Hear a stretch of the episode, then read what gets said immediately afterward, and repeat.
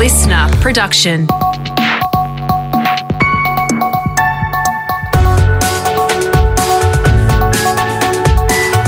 Your morning agenda with Natasha Belling. Good morning. Thanks for your company. Let's check what's making headlines this Wednesday, the 14th of July. The Federal Treasurer says the New South Wales lockdown is costing the national economy up to $700 million every week, as the New South Wales and federal governments announced a disaster payment for the affected workers and businesses. The New South Wales Premier is set to make an announcement today on whether the COVID lockdown for the Greater Sydney region will be extended, with speculation the stay at home orders could last at least another month. The financial package will see payments increased, while businesses who can demonstrate a 30% decline in turnover will also be eligible for support. But the Victorian government has slammed the new package for New South Wales as double standards, considering the lack of federal government support during their recent lockdowns. Treasurer Josh Frydenberg has told the 730 report the impact of the Sydney lockdown will be significant. Obviously, you get border closures, you get supply chains d- disruptions, you get investment decisions that are delayed, and when you get a, a state or parts of a state that are in lockdown, you get workers who, who can't turn up at the office. New South Wales has recorded its second death of the COVID outbreak. A man from Sydney's eastern suburbs, aged in his 70s, passed away on Monday. Yesterday, there were 89 new COVID cases recorded in New South Wales, including an infected painter who travelled from Sydney to Goulburn in the southern Tablelands for work. Also making news this morning, more changes to who is eligible for the AstraZeneca jab, as authorities try and get as many people vaccinated as soon as possible during the Sydney outbreak. The Australian Technical Advisory Group on Immunisation is recommending the vaccine can now be given to those under 60 in declared COVID hotspots during an outbreak, where the supply of Pfizer is limited, while people can have the second shot four to eight weeks later instead of the original recommended 12. Australian Medical Association Vice President and member of the Atagi Group, Dr. Chris Moy, has told the ABC shortening the time frame for the AstraZeneca vaccine ensures more people can get the jab. Ideally, 12 weeks, you get the absolute maximum long term effect, but shortening it is going to have a slight reduction effect, but it will still strongly affect you, into, uh, protect you from serious disease. And the priority at this stage would be to get as many people fully vaccinated as possible. Meantime, parents are being urged not to be too hard on themselves as students across the Greater Sydney region enter their first week of remote learning. The New South Wales Premier is expected to make an announcement in the next few days on how long online classes will last. Professor of Educational Psychology Andrea Reupert says it's important parents are flexible. But it's often you know, a lot of demands um, from work as well, and kids not coping and having to cope with their kids' anxieties or their, their problems around school or whatever. And overseas, the UK is pushing ahead with its so called Freedom Day despite case numbers of COVID continuing to soar, with more than 30,000 new daily infections in recent weeks. All remaining lockdown restrictions in England will be lifted on the 19th of July.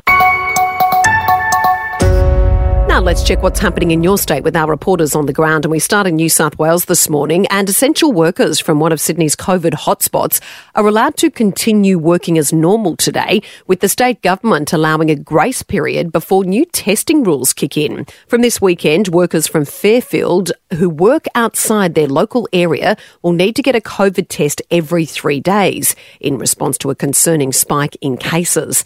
Our reporter, Siobhan Caulfield, has more from Sydney. Well, Tash, under the original health order, the testing rules were going to come into effect from today, but there has been some pushback from business groups. They've argued some workers won't have enough time to get tested so quickly with such little notice, forcing them to stay at home. The state government is now allowing workers from the Fairfield area to start their new testing regime from Saturday and to WA, where they've stepped up border restrictions, making it more difficult for residents to get back home from New South Wales. Our reporter Adam Hemmings has more from Perth. Tash, it's expected to impact thousands of travellers. Fortress WA is now harder to get into from New South Wales, with authorities saying there is no guarantee of a right of entry, and that's based on health advice. The state government says West Aussies wanting to come home from that state need to demonstrate extenuating circumstances. However, compassionate grounds will be considered. Police Commissioner Chris Dawson says a similar rule also applied at the height of Victoria's lockdown last year. My job here is to ensure that we protect all people living here as well. So we do have some pretty tight restrictions.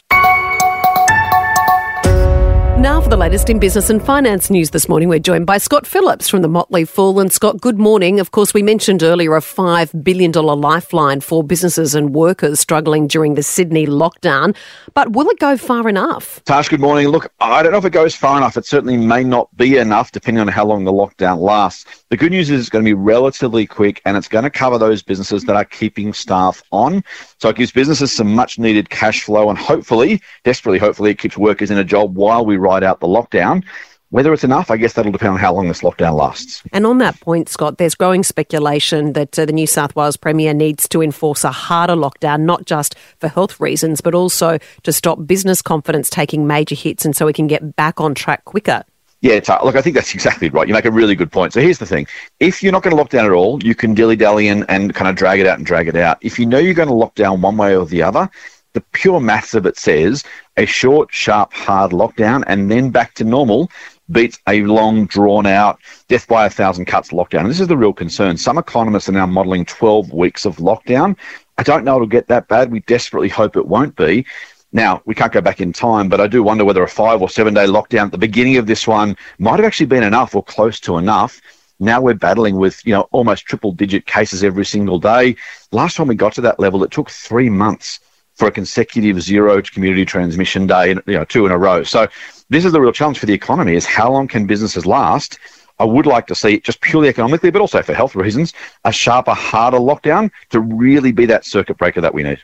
And we all need some good news at the moment. Scott, customers may end up being the big winners with a bit of a, a dispute between PayPal or a bit of competition and Afterpay.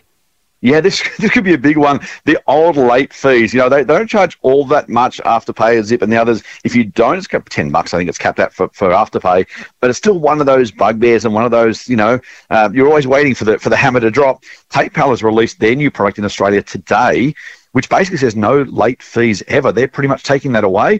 They're going to charge the retailers only what they currently charge for PayPal transactions, which in most cases is cheaper than Afterpay as well. Remains to be seen whether building a better mousetrap is enough.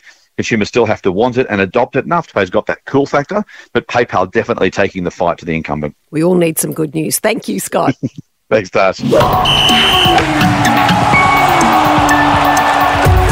Time for sport now with Brett Thomas and Brett Queensland is out to save face and potentially jobs when Origin 3 kicks off tonight in Queensland. Yes, good morning, Tash. It has been a series to forget for the Maroons and for their first year coach in Paul Green. A lot of talk that it'll be one and done, that this will be the only series that he coaches them for. Even Daly Cherry Evans has come under fire for his captaincy uh, as New South Wales already have the shield. He says avoiding a series sweep will help relieve some of that pressure. Look, if we can get a win tomorrow night, it's going to help Greeny retain his job and also players like myself. Now, New South Wales, of course, have a new halves pairing. Mitchell Moses will debut alongside Jack Wighton. More than 500 players, coaches, and officials have started packing their bags. They will relocate to Queensland today. We've got 12 NRL teams calling the Sunshine State home and bracing to be here for the rest of the season.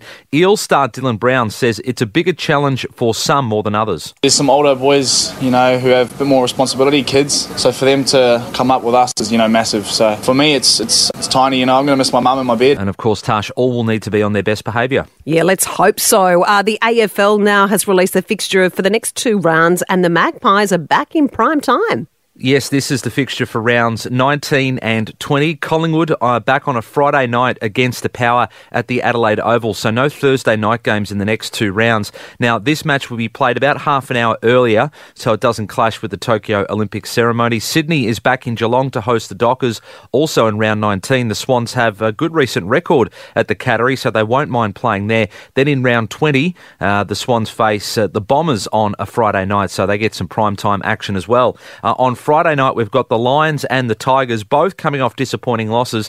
Joe Daniher, the Brisbane star, has been in the spotlight for staging two out of three weeks now. He's copped a fine one week and then seemed to do something similar against the Saints. They'll need Big Joe to keep his feet against the Tigers. Eric Hipwood is out for the season with a knee injury. And the Wallabies Brett Test series with France is still alive after that nail biting test in Melbourne last night. Yeah, look, uh, the French probably thought they should have won uh, the first game of the series, which would mean the series is wrapped. So they got a bit of justice uh, last night. Now they were leading at one point, then uh, the Wallabies stormed back and looked like they were going to snatch victory again at the death. That was until a last minute penalty. France claiming a 28 to 26 win. That's their first win on Aussie soil since 1990. Jaminet smashes it through on Stan Sport there. Game three Saturday in Brisbane. Some mixed results for our national sides. The Boomers stunning Team USA yesterday in an Olympic warm up. The T20 side went down to the West Indies by six wickets. And just in some other news this morning, Roger Federer has pulled out of Tokyo.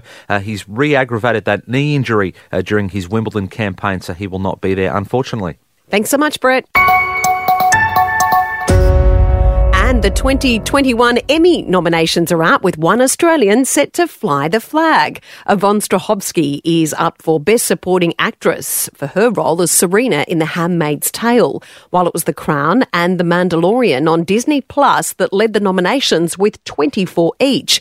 The Emmys will take place in LA in September. And that's all you need to know to start your day with your morning agenda in your podcast feed from 6:30 a.m. every weekday morning. You can also catch the latest episode in a whole new world of audio by downloading the new Listener app for free. I'm Natasha Belling. Thanks so much for your company. Have a great day. Stay safe, and we look forward to seeing you tomorrow.